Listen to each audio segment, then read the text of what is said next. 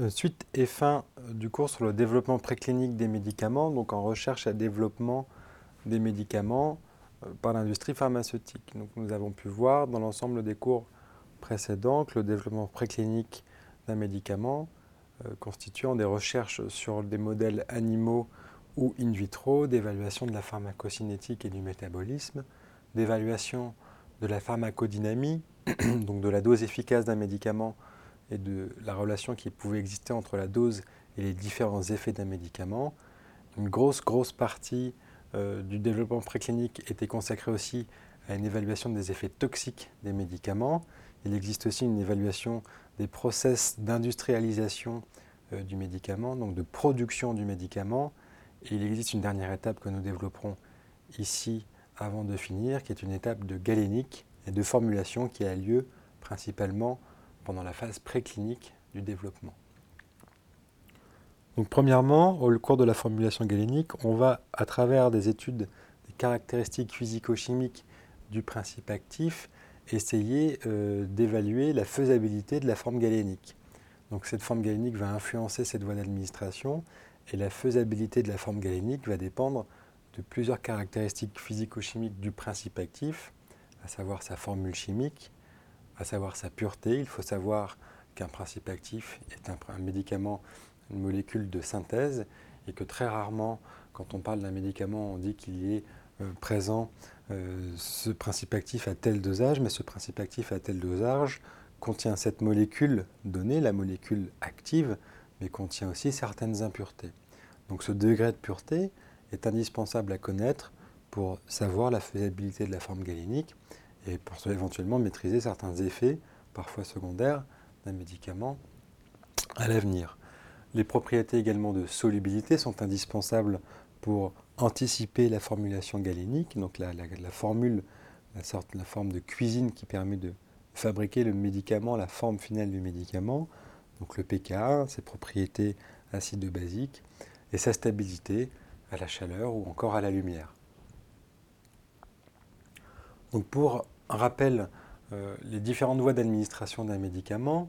Donc il existe les voies entérales, donc les voies qui sont données par voie orale ou par voie rectale, avec principalement des formes solides ou des formes liquides, type comprimé, gélule pour la voie orale ou sirop, goutte, suspension, solution pour les formes liquides de voie orale, et pour la forme rectale, les suppositoires pour les formes solides, et des solutions ou des lavements pour les formes liquides.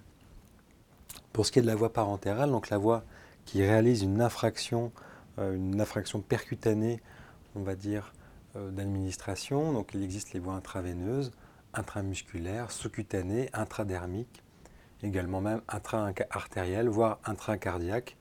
Vous avez tous en mémoire ou en image, j'espère pour vous, dans votre culture générale, euh, l'image de Pulp Fiction où on administre de l'adrénaline directement à l'aide d'une seringue par voie intracardiaque. Sachez que ce geste est un geste d'urgence et qui peut être réalisé en salle de déchocage dans n'importe quel centre hospitalier euh, local ou national. Donc les voies d'administration aussi, il existe des voies d'administration locales avec des voies euh, transcutanées et également des voies transmuqueuses avec les voies inhalées, nasales, sublinguales, oculaires ou vaginales. Il existe encore d'autres voies diverses, comme les voies intrarachidiennes, où on injecte directement hum, un médicament euh, par voie qui peut être considéré comme parentérale, c'est-à-dire directement au niveau du liquide céphalorachidien. Des voies intracéreuses, ça on parle plutôt euh, d'infiltration. Les voies aussi intra-articulaires directement, c'est des infiltrations assez classiques. Donc pour rappel, donc un médicament c'est un principe actif avec ses excipients qui va former donc une forme, certaine formulation galénique. Il existe aussi un conditionnement primaire donc du médicament, donc de cette association de principe actif excipient, et un conditionnement secondaire, ça c'est l'aspect réglementaire de l'emballage d'un médicament. Donc la formulation revêt certains aspects de complexité, euh, puisqu'il doit mettre en évidence une certaine adéquation avec l'ensemble euh, des différentes molécules pour arriver à une forme finale d'un médicament. Savoir que faire un comprimé, ce n'est pas si évident que ça, surtout si on veut le produire à grande échelle.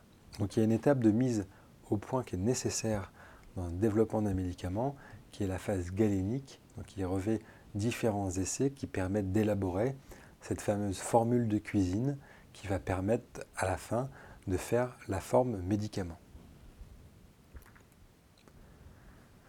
Donc on doit être amené à faire de choix, les choix de différents excipients à différentes concentrations pour garantir la forme du médicament, mais aussi pour en garantir l'innocuité. Donc il faut que cet excipient ou ces excipients présentent une innocuité la plus complète, la plus totale si possible.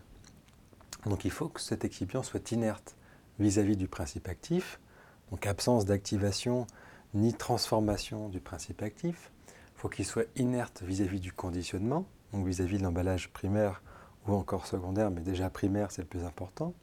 Donc il ne faut pas qu'il y ait d'interaction entre le contenant et le contenu. Ça, ça vaut également pour le principe actif qui doit être inerte vis-à-vis du conditionnement primaire. Et le principe actif et pardon, les excipients, bien entendu, doivent être, si possible, inertes vis-à-vis de l'organisme, absence d'effet propre ou absence d'effet secondaire ni d'effet toxique. Donc le rôle de l'excipient, donc on a vu que l'excipient devait avoir une certaine, des certaines propriétés d'innocuité, mais quels sont ses rôles? Donc les rôles de l'excipient, c'est de permettre la facilité, faciliter la fabrication de la forme galénique. Donc on a des diluants, des liants, des lubrifiants qui vont permettre euh, de, consolider par exemple un comprimé, qui vont permettre pour les lubrifiants d'aider à sa fabrication, à son industrialisation, qui permettent de bien compacter l'élimination à travers une presse du médicament. Ça va aussi faciliter l'emploi du médicament, c'est-à-dire certains excipients sont des délitants pour un comprimé, certains excipients sont des aromatisants, des édulcorants, des colorants qui permettront d'aider euh, à l'observance, d'aider à la prise du médicament. Il existe aussi des, excipients qui vont modifier le profil pharmacocinétique du principe actif. Ça, ça concerne principalement euh, des formes galéniques spéciales à type de libération accélérée pour certaines formes effervescentes par exemple, ou à libération différée pour des formes gastro-résistantes. Il existe des comprimés pelliculés gastro-résistants où la libération se fait uniquement au niveau intestinal, ou des formes à libération prolongée, formes à libération euh, ralentie pour les formes LP, le, plus souvent euh, dénommées comme cela. Donc l'excipient aussi a un dernier rôle, c'est d'assurer une bonne conservation du médicament au cours du temps. Donc il va avoir aussi un effet antiseptique, antifongique, antioxydant, donc antioxygène également, pour dire antioxydant, chélatant. Il va aussi avoir un rôle de tampon, par exemple, pour si le médicament est mis en solution. Donc l'étude de la forme galénique et les différents essais galéniques qui vont être euh, réalisés pour faire une mise au point de cette formulation, donc une mise au point de cette cuisine galénique pour fabriquer un médicament au final. Donc on va faire des études de délitement, de dissolution d'un médicament, parce que je vous rappelle que le principe actif de préférence doit être dissous, dissous dans un verre d'eau, mais éventuellement dissous dans l'organisme.